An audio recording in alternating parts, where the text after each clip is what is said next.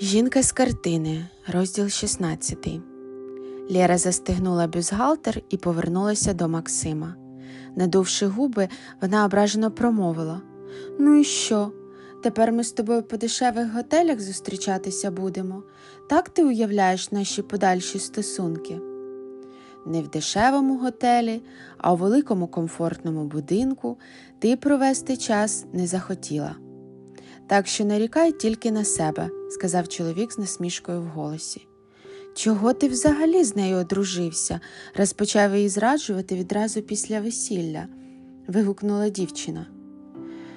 Того, що в неї були гроші, абсолютно спокійним і рівним тоном відповів Максим. У неї було достатньо грошей на будинок. Я б з ким завгодно одружився за цей дім. Він найбільша цінність в моєму житті. Ти ж ніби теж добре заробляєш, нічого не розуміючи, знизала плечима дівчина. Ні, Лєра, так само спокійно відповів їй чоловік. Я ні копійки за душею не маю, лише купу боргів. А от у Каті була відкладена кругленька сума.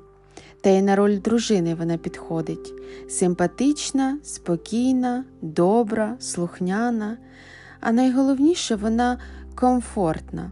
З нею я не напружуюся, і вона дуже зручна. У відповідь на ці слова Лєра ображено відвернулася до вікна, на що Максим промовив Ну, чого ти? Через якийсь час я з нею розлучуся, як тільки но назбирає гроші на півбудинку, щоб виплатити їй при розлученні. Чи, можливо, в тебе є такі гроші? Чоловік грубо розсміявся і пішов у душ, залишивши приголомшену дівчину саму у кімнаті. Лєра задумалася. Вона і гадки не мала, що Максим, який їй подобався, насправді така сволота. Ще більше її здивувало, що він бідний, так як зазвичай він показував себе як забезпеченого, сильного, щедрого і навіть трохи мажорного чоловіка. І якщо раніше вона дуже хотіла бути його постійною дівчиною, а в майбутньому вона себе бачила навіть його дружиною, то зараз це було під питанням, так як схоже на те, що Максим любив жити за рахунок жінок, яких закохував у себе, а потім банально їх використовував. Для дівчини, яка сама теж звикла жити за рахунок інших, це був не варіант.